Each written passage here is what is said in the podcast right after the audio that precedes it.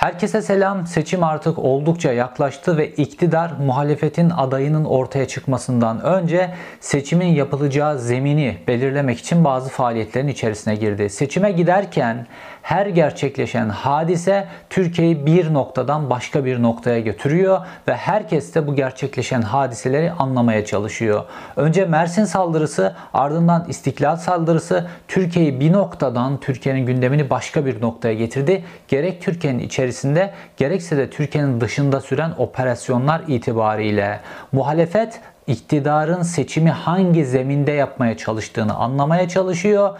İktidarsa bu saldırılar henüz kendisine yazmadı. 2015'teki o gerilimli ortam, 2015'te akan kanlar iktidarın hanesine yazıyordu. Fakat bu saldırılar henüz iktidarın hanesine yazmadı. Fakat iktidar bu saldırıların üzerine seçimin gerçekleşeceği zemini bina etmeye çalışıyor. Bu söylemin altyapısını oluşturmaya çalışıyor. Bir taraftan gerek Meral Akşener'e gerek Selahattin Demirtaş'a yönelik çok yumuşak hamleler yapılırken bir taraftan da oldukça sert hamleler yapılıyor. Bir taraftan da el altından görüşmeler sürüyor. Bunların hepsinin detaylarını bulacağınız Mersin İstiklal saldırıları, bunun politikaya etkileri ve politikanın içerisinde dönen olaylarla ilgili yine dop dolu, yine bilgi dolu bir videoyla karşınızdayım.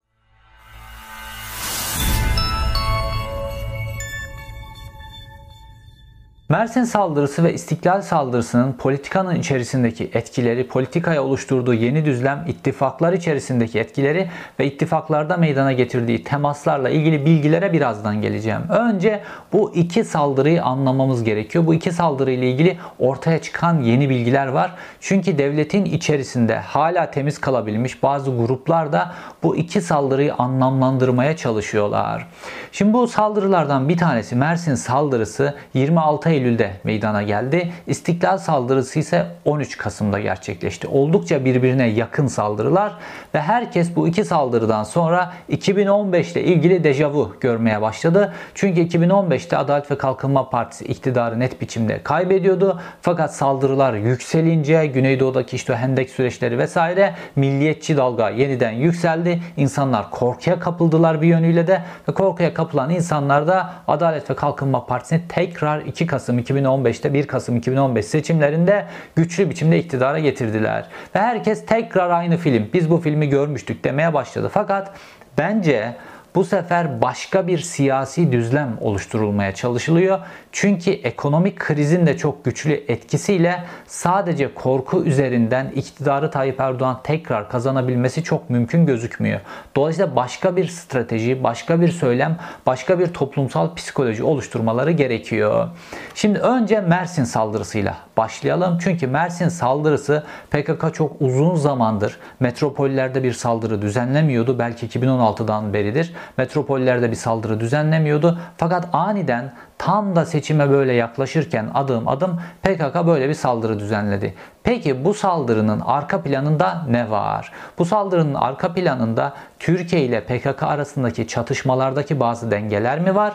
Yoksa PKK yeniden AKP ile iş tutuyor. Tartışmaları gerçekten doğru mu? Bu mu oluyor yoksa diğeri mi oluyor? İşte bunu anlayabilmemiz için Mersin saldırısı ile ilgili ortaya çıkan yeni bilgiler ve onun arka planında gerçekleşen çatışmalarla ilgili bazı konulara değinmemiz gerekiyor. PKK ile Türk Silahlı Kuvvetleri ve Emniyet Teşkilatı arasındaki çatışmaların tarihine baktığımızda terör uzmanları bu işin bu çatışmanın geçmişinden beri içerisine görev almış kişiler Mersin saldırısını mesaj dozu yüksek bir saldırı olarak yorumluyorlar. Çünkü bu tip çatışmalarda iki taraf da bu çatışmanın dozunu yükseltme biçimi ve yaptığı atışlarla bazı mesajlar veriyorlar. Bunun dinamiğinde arka planında bu tip bazı mesajlar, bazı hareketler var. Mersin'de böyle.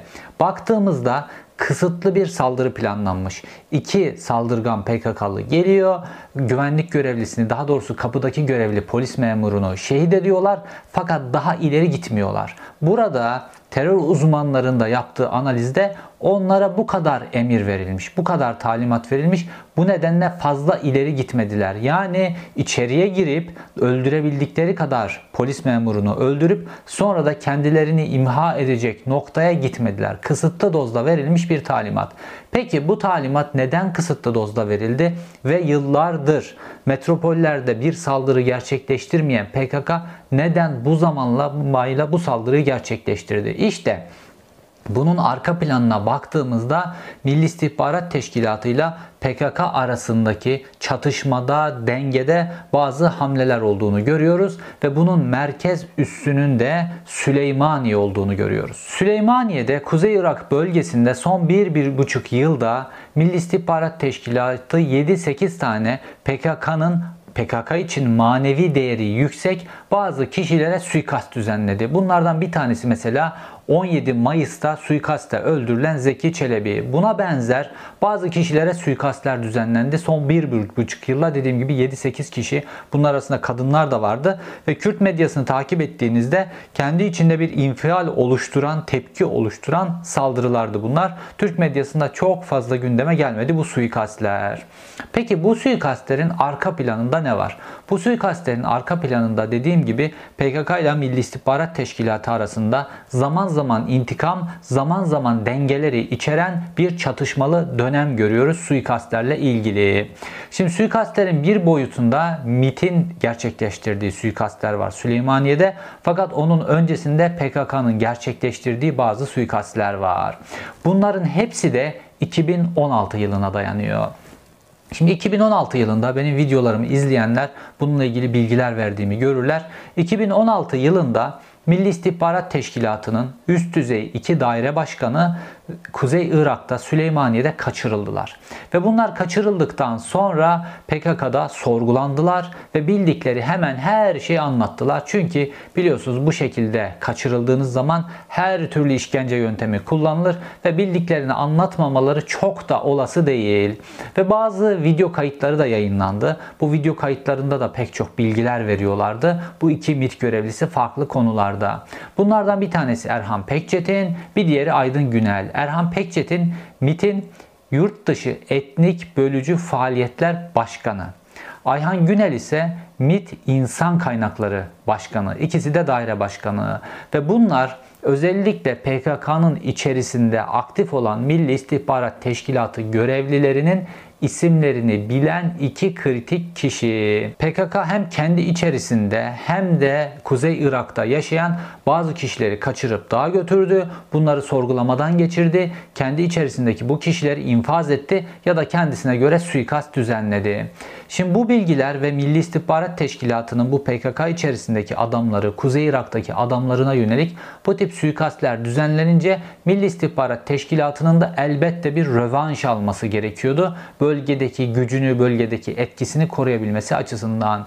İşte PKK için önemli figürler böyle savaşçı kadrosunda çok olmayan fakat PKK'nın özellikle ideolojik boyutunda önemli figürler ee, Kuzey Irak'ta suikaste uğramaya başladı. 7-8 kişi 1,5 yıl içerisinde suikaste uğradı ve bunlar Kürt medyasında çok fazla dile getirildiler. Özellikle Süleymaniye bölgesindeki suikastler yani rövanşa rövanş. Bunun dışında bir de Türk Silahlı Kuvvetleri'nin Kuzey Irak'ta uzun zamandır sürdürdüğü ve yoğun kar yağışı olmaması vesaire nedeniyle iklim şartlarında elverişli olması nedeniyle halen daha sürdürmeye devam ettiği operasyonlar var. Bunun da oluşturduğu bir baskı var. Bunun karşılığında işte bu suikastler ve bu tip baskıların karşılığında PKK'da kendine göre mesaj içeren bir saldırı gerçekleştiriyor. İşte o saldırı Mersin saldırısı. Fakat bu saldırıyı kendilerine göre çok kısıtlı biçimde organize ediyorlar. Çünkü iki ucunda da PKK açısından oldukça e, kritik meseleler oluşturabilecek bir saldırı. Şimdi eğer bu saldırı çok böyle güçlü biçimde çok fazla böyle polis memurunun şehit edildiği bir saldırı olsa 2015 yılındaki gibi PKK'nın AKP ile çalıştığına ilişkin bir düzlem oluşacak. Çünkü 2015'teki o hendek olaylarında AKP nasıl o saldırılara yol verdiyse, o şehirlerin içerisine bombaların getirilmesi, onların hendeklere gömülmesi, PKK'lıların dağdan inip şehire gelmesi vesaire bunlar AKP nasıl yol verdiyse PKK da bu çatışmanın zemininin oluşması için her şeyi yaptı. Şehirlere bomba getirdi, hendekler kazdı, oraya gencecik çocukları koydu gerilla filan diye bunlarla çatışmaya girip hepsi hayatını kaybettiler vesaire. Yani çatışmanın dinamiğini AKP ile PKK birlikte oluşturdular. Ve nihayetinde Kürtlerden de o sürecin sonunda PKK'ya yönelik çok sert eleştiriler geldi ve Tayyip Erdoğan'ı siz başkan yaptırdığınız noktasına kadar giden eleştirilerdi bunlar. Şimdi PKK kendi içerisinde, kendi tabanından bu eleştirileri almamak için seçime giden bu süreçte çok büyük bir saldırı planlamıyor. Fakat kendi üzerindeki baskıyı da hafifletmek için ben halen daha istersem metropollerde saldırı gerçekleştirebilirim gücünü göstermek için kendisi açısından Mersin gibi bir büyük şehirde böyle bir saldırı planlanıyor. Fakat çok fazla e, can kaybı planlanmayan bir saldırı şeklinde icra ediyorlar kendine göre.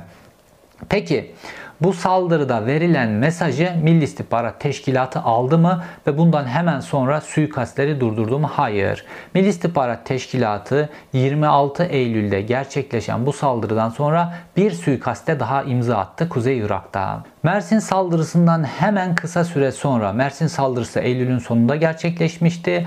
Ekim ayının hemen başında Milli İstihbarat Teşkilatı Kuzey Irak'ta Süleymaniye'de Nagihan Akarsel'e suikast düzenledi. Bu suikast de Kürt medyasında çok geniş yer buldu ve Milli İstihbarat Teşkilatı'nın bu suikasti gerçekleştirdiğine ilişkinde çok fazla detaylı bilgiler verdi. Dediğim gibi Nagihan Akarsel de PKK'nın böyle o çatışmalı dağ kadrosundan değil ama ideoloji boyutunda önemli olan ve sembolik önemi olan isimlerden bir tanesiydi ve MIT de bu sembolik önemi olan kişilere yönelik suikastler düzenliyor. Aslında bakarsanız bu ta Paris suikastlerine kadar gidebilecek bir süreç diyebiliriz. Fakat bunlar daha çok işte Milli İstihbarat Teşkilatı'nın Erhan Pekçet'in ve Aydın Günel'in kaçırılmasından sonra aldığı darbelere karşın Milli İstihbarat Teşkilatı'nın da kendi gücünü göstermesiyle ilgili daha çok dengelerle ilgili bir saldırıydı diyebiliriz. Fakat bu suikastlerin daha devam edip etmeyeceği, bu karşılıklı mesajların alınıp alınmadığı kısmını ilerleyen aylarda daha iyi görebiliriz. Fakat bunların üzerine Adalet ve Kalkınma Partisi bir politika kuruyor.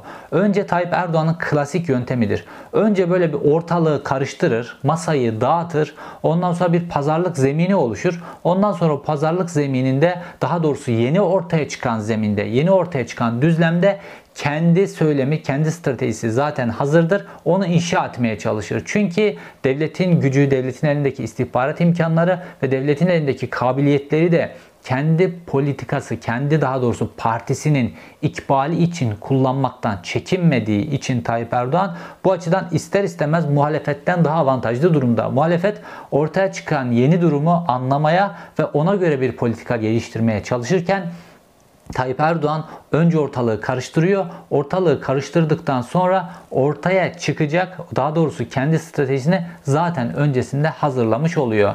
Ve Tayyip Erdoğan da iki yönlü bir politika hazırladığını görüyoruz. Mersin saldırısından sonra bir taraftan yumuşak yönünü gösteriyor Tayyip Erdoğan ve bazı yumuşak hamleler yapıyor.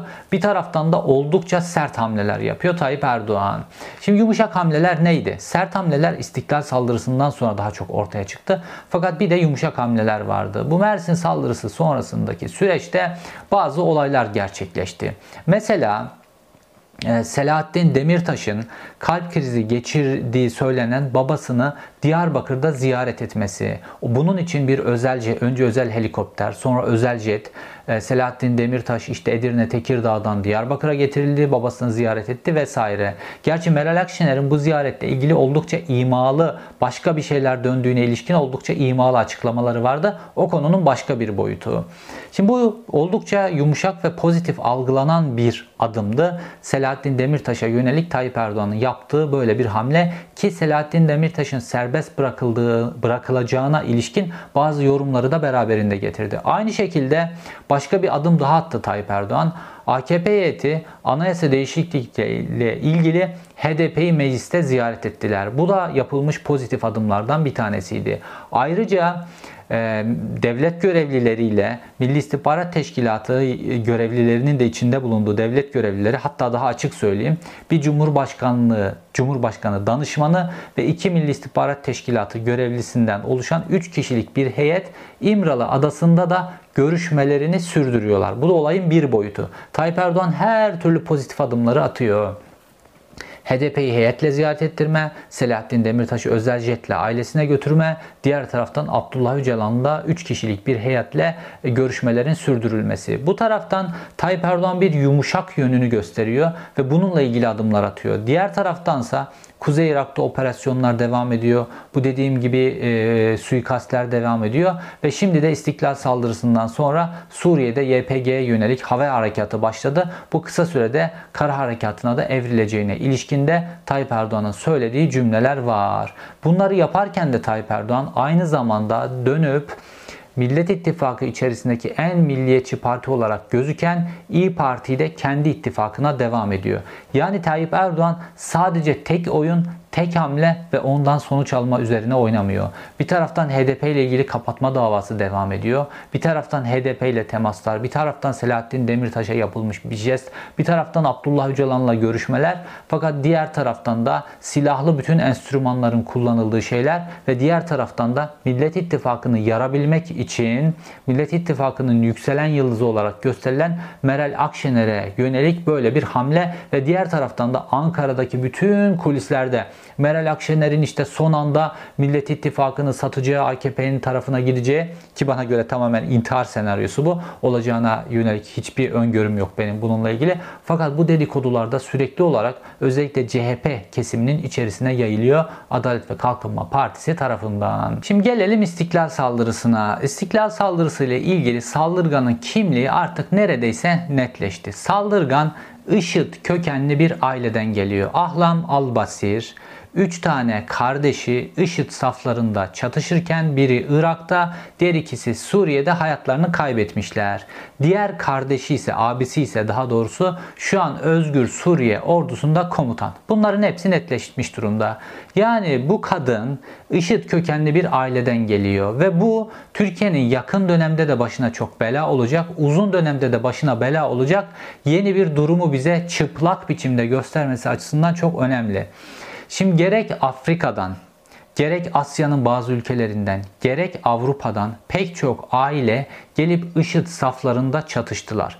Ve bir böyle medya bombardımanı oluşturulmuştu. Böyle çok kaliteli videolarla böyle bir bombardıman oluşturulmuştu. Ve IŞİD öyle bir imaj vermişti ki o dönem işte Suriye ve Irak'ta bir anda devasa bir alanı kontrollerine geçirmişler ve burada böyle cennet gibi bir ülke var. Adil da dağılımın yapıldığı bir ülke var. İşte petrol gelirleri var filan. Bolluk bereket. Dolayısıyla ne kadar radikal meyilli olan aile varsa bu saydığım neredeyse dünya çapındaki coğrafyada radikal meyilli aile varsa ve hele de bunlar ekonomik açıdan da zor durumdalarsa bunlar bir şekilde para, para bularak Türkiye'nin üzerinden yol verilerek o şekilde bu şekilde bu coğrafyaya getirildiler. Ve bunların aile fertlerinin bazıları bu çatışmalı süreçte hayatlarını kaybettiler, bazıları geriye kaldılar. İşte bu ahlam bu geriye kalan ailelerden bir tanesi. O da geçmiş itibariyle başka bir ülkeden uzun zaman önce Suriye'ye gelmiş, Halep'e yerleşmişler. Sonrasında işte bu radikalleşme döneminde IŞİD saflarına katılmışlar ve ailenin büyük bir bölümü IŞİD saflarında yok olmuş gitmiş. Geriye ahlam kalmış. Şimdi öylesine bir serseri mayın gibi bir böyle nesil var ki orada bunların cebine 3 kuruş para koyduğunuzda istediğiniz coğrafyada istediğinizi yaptırabileceğiniz bir düzlem oluştu. Şimdi hani şöyle söylüyorlar ya bu saldırıyı e, YPG gerçekleştirdi ama YPG IŞİD'lıları Özgür Suriye orduları maske olarak kullandı. Bu şekilde gerçekleştirdi. Hakikaten bu da normalde bu hatta başka şeylerde yapılabilir durumda. Çünkü burada öyle bir insan tipolojisi oluşturdular ki bunların cebine 3 kuruş para koyduğunuzda kim parayı daha çok koyarsa onu yapacak kadar ileri gidecek kadar boyuttalar. Her yere bomba da koyabilecek vesaire boyutta insanlar. Çünkü bunların pek çoğunun tedavi edilmesi lazım. Bunlar daha böyle genç yaşlarda bazıları çocuk yaşlarda annelerinin, babalarının, abilerinin e, hayatlarını kaybettiğini, çatışmaları, savaşları neleri neleri gördüler. Psikolojileri darmadağın insanlardan oluşan bir kitle şu anda Türkiye Türk Silahlı Kuvvetleri'nin gücüyle bunları böyle İdlib vesaire o yakın coğrafyanın içerisinde böyle neredeyse etraflarını çevirmiş onlara maaş ödeyerek, para ödeyerek vesaire bunları burada tutuyor. Fakat Türk Silahlı Kuvvetleri oradan çekildikten sonra bu insanların ne olacağı, kimin başına nasıl bela olacağı konusu ayrı bir konu. İşte Ahlam da tam da tah- tahmin ettiğimiz gibi böyle bir aileden geliyor ve sonrasında da işte İstiklal Caddesi'nde böyle bir katliama yol açan figürlerden bir tanesi oluyor. Ahlam'ın hikayesi de pek çok özellikle Irak coğrafyasında patlayan bombaların geri planına da baktığımızda hep böyle böyle ailelerin e, ortaya çıkardığı sonuçları görüyoruz. Şimdi 3 abisi IŞİD saflarında hayatını kaybetmiş. Bir abisi hala Özgür Suriye ordusunda yönetici pozisyonunda. Şimdi böyle olunca bu saldırının motivasyonunun ne olduğu açık biçimde ortaya çıkıyor ve Suriye coğrafyasında halen daha Türkiye ile ilişkileri olan HTŞ'nin dışında küçük gruplar var. Bu küçük grupların kendileriyle bu küçük radikal grupların birbirleriyle de olan çatışmaları var ve baktığınızda şu an hepsi birbirlerini suçluyorlar. Ne HTŞ ne de bu küçük gruplar bu saldırıyı YPG gerçekleştirdi diye bir suçlamada bulunmuyorlar. Birbirlerini suçluyorlar. Çünkü birbirlerinin rantıyla ilgili o sıkıştıkları bölgede birbirlerinin rantıyla ilgili meseleler var. Fakat bununla ilgili Türkiye'nin atacağı adım ne olacak? Şimdi baktığımızda Tayyip Erdoğan gerek Mersin saldırısı ile ilgili gerekse de e, İstiklal Caddesi saldırısıyla ilgili kendisine göre bir politika belirlemiş durumda ve seçimin meydana geleceği düzlemi bu politikanın üzerine oturtuyor ve 2015'teki gibi böyle tamamen ve sadece milliyetçi söylemler üzerine kurduğu bir politika değil. Tayyip Erdoğan gerilimin düşürüldüğü zamanlarda doğru yerlerde gerilimin doğru biçimde düşürüldüğü, kutuplaşmanın doğru biçimde düşürüldüğü zaman oy artabileceğini de gördü. Çünkü bunu ona muhalefet gösterdi. Muhalefet özellikle toplumun geriliminin çok yüksek olduğu alanlarda Millet İttifakı orada yapıcı söylemlerle bulununca hemen oyları yükselmeye başladı. Şimdi Tayyip Erdoğan da o alanlarda yapıcı söylem, başka alanlarda çatışmalı söylemler diyebileceğimiz bir çifte politika, bir böyle iki yüzlü politika diyebileceğimiz bir politikayla seçime doğru adım adım ilerliyor. Şimdi burada mülteci meselesi de Tayyip Erdoğan Erdoğan'ın kullanabileceği en önemli kartlardan bir tanesi. Şimdi mülteci meselesiyle ilgili Ümit Özdağ Türkiye'deki böyle tansiyonu çok yükseltti ve bütün işte bugün işte belli bir oy oranı oluştuysa bu tamamen mültecileri otobüse dolduracağız ondan sonra Suriye'ye göndereceğiz. Tek gündem bu. Türkiye'den mülteciler gönderilirse Türkiye'nin bütün sorunları çözecek gibi bir söylem oluşturdu. Çünkü özellikle ekonomik krizle ilgili meseleler Türkiye'de mültecileri insanlar için büyük problem olarak göstermeye başladı. Dünyanın her yerinde böyle olur aslına bakarsanız. Türkiye'de de benzer sonuç oldu ve Ümit Özdağ mülteci meselesindeki tansiyonu yükseltmek için elinden geleni yapan bir pozisyonda. Şimdi Ümit Özdağ'ın açtığı bu ortayı Tayyip Erdoğan'ın gole çevirmesi için yapılması gereken bazı şeyler var. İşte bu yapılması gereken şeylere bu istiklal saldırısı da güzel bir zemin hazırladı.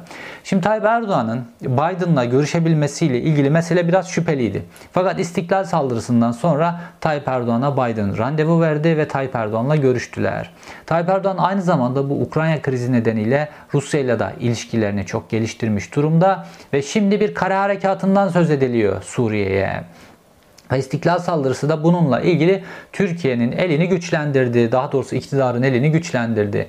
Şimdi bu kara harekatının ardında Esad rejimiyle ilişki kurulacağını hatta Tayyip Erdoğan Esad'la görüşebileceğini de açıkça söyledi. Esad'la görüşmek istediğini açıkça söyledi ve Rusya da bunun zeminini oluşturuyor. Şimdi Tayyip Erdoğan Esad'la görüştükten sonra Rusya'nın ve Amerika'nın da onayını almış biçimde ve Türk Silahlı Kuvvetleri'ni de Suriye'ye belli bir bölüme kadar soktuktan sonra işte bu mültecilerle ilgili yapacağı adımla ilgili oldukça elverişli bir zemin oluşuyor. Şu an gördüğümüzde Rusya'sı da Amerika Birleşik Devletleri de vesaire buna çok bir şey demiyorlar. Çünkü Ukrayna meselesi nedeniyle Türkiye yeniden kritik bir role geçtiği için Türkiye'nin Suriye'de yapacağı şeylerle ilgili bu uluslararası kuvvetler de çok müdahil değil. Hatta Kürtlerin Suriye'de oluşturmaya başladığı statüyle ilgili Esad'ın da rahatsızlıkları var. Dolayısıyla Esad da bu işte Tayyip Erdoğan'la aynı düzleme gelebilecek bir noktada. Peki Tayyip Erdoğan'ın planı ne? Şimdi Ümit Özdağ mültecilerle ilgili ortayı yaptı. Tayyip Erdoğan eğer bu oluşturduğu koridorda seçimden önce belli bir miktarda mülteciyi Türkiye'den Suriye'ye gönderip buralara yerleştirirse ki Esad buna zaten dünden razı. Yerleştirirse işte Ümit Ozan kaldırdığı bu ortayı kafayla gol yapmış olabilir. Ve dolayısıyla mülteci meselesinde oy olduğunu görüyoruz ve bu oyları da Tayyip Erdoğan çekebilir. Şimdi diyeceksiniz ki ne kadar oy çekecek? Fakat Millet İttifakı ile Cumhur İttifakı arasındaki mesele artık öyle bir kıl payı noktaya gelmiş durumda ki hele Cumhur İttifakı doğru aday belirlerse öyle bir noktaya gelmiş durumda ki küsuratların bile önemli olduğu, yüzde birlerin önemli olduğu bir düzleme gelmiş vaziyetteyiz. Hatırlayın Tayyip Erdoğan Saadet Partisi'ni kendi tarafına, yüzde bir oyluk Saadet Partisi'ni kendi tarafına çekebilmek için Oğuzhan Asil Türk yaşarken iki kere Oğuzhan Asil Türk'ün ayağına gitti. Tayyip Erdoğan için bu bu kadar önemli. Normalde Tayyip Erdoğan o Fazilet Partisi, Refah Partisi geleneğinden ayrıldıktan sonra onların suratına dahi bakmazdı. Fakat şimdi oradaki o yüzde bir oyu kendisine çekebilmek için iki kere Oğuzhan Asil Türk'ün evine gitti. Ayağında onu ziyaret etti. Oğuzhan Asil Türk'ü razı etti.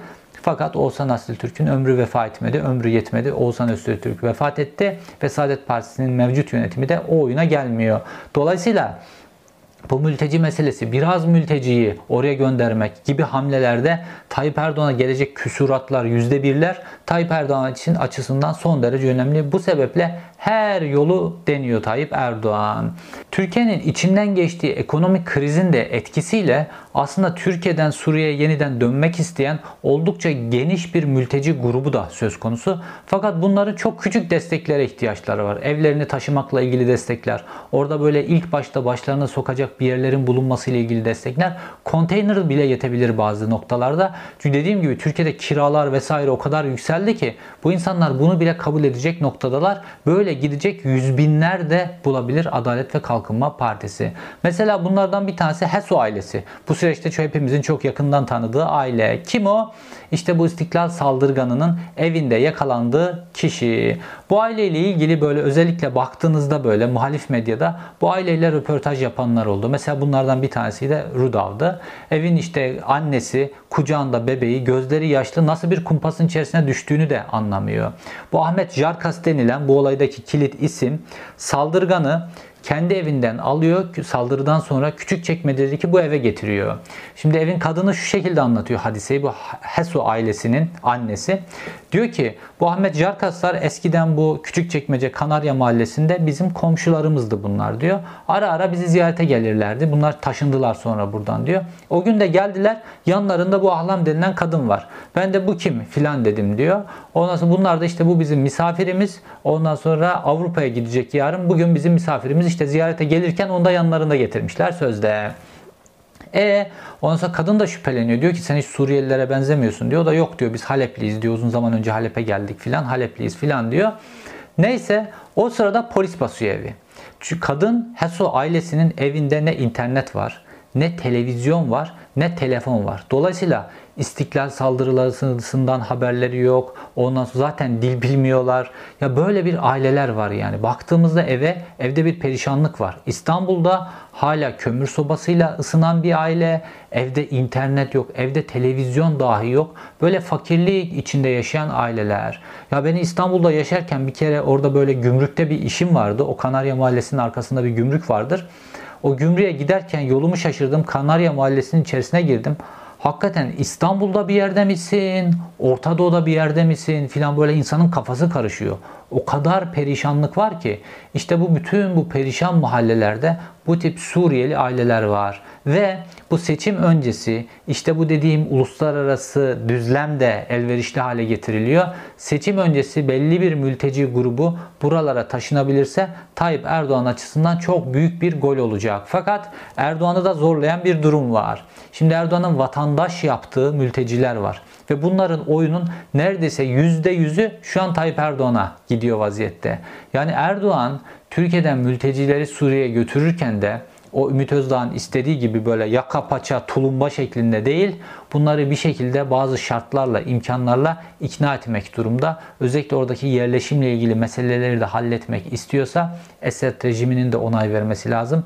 E, Rusya'nın da onay vermesi lazım. Amerika Birleşik Devletleri'nin de onay vermesi lazım. Gördüğünüz gibi bu iki saldırının ortaya çıkardığı yeni psikolojide Tayyip Erdoğan yeni bir söylem geliştiriyor. Ve bu yeni söylemin farklı yönleri var. Bir taraftan sertlik kullanıyor, bir taraftan temaslar, trafiği, temas trafiği gerçekleştiriyor Tayyip Erdoğan. Yani işi böyle baş düşman ilan ettiği Selahattin Demirtaş'a özel jet tahsis edecek noktaya kadar da götürüyor ve yeniden heyet oluşturup İmralı Adası'na götürüyor. Çünkü seçimlerde geçtiğimiz seçimlerde çok büyük bir hata yaptı kendisine göre. Geçtiğimiz seçimlerde 2019'daki yerel seçimlerde Abdullah Öcalan'ı kullandı. Fakat Selahattin Demirtaş muhalefetin desteklenmesiyle ilgili açıklama yaptı. Tayyip Erdoğan'a göre hatayı bu iki başlılıktan yaptılar. Bu iki başlılığı ortadan kaldırmak için de Tayyip Erdoğan'ın planladığı bazı hamleler var. Onlar da gerçekleştikçe onların detaylarına da geleceğiz. İzlediğiniz için teşekkür ederim. Bir sonraki videoda görüşmek üzere.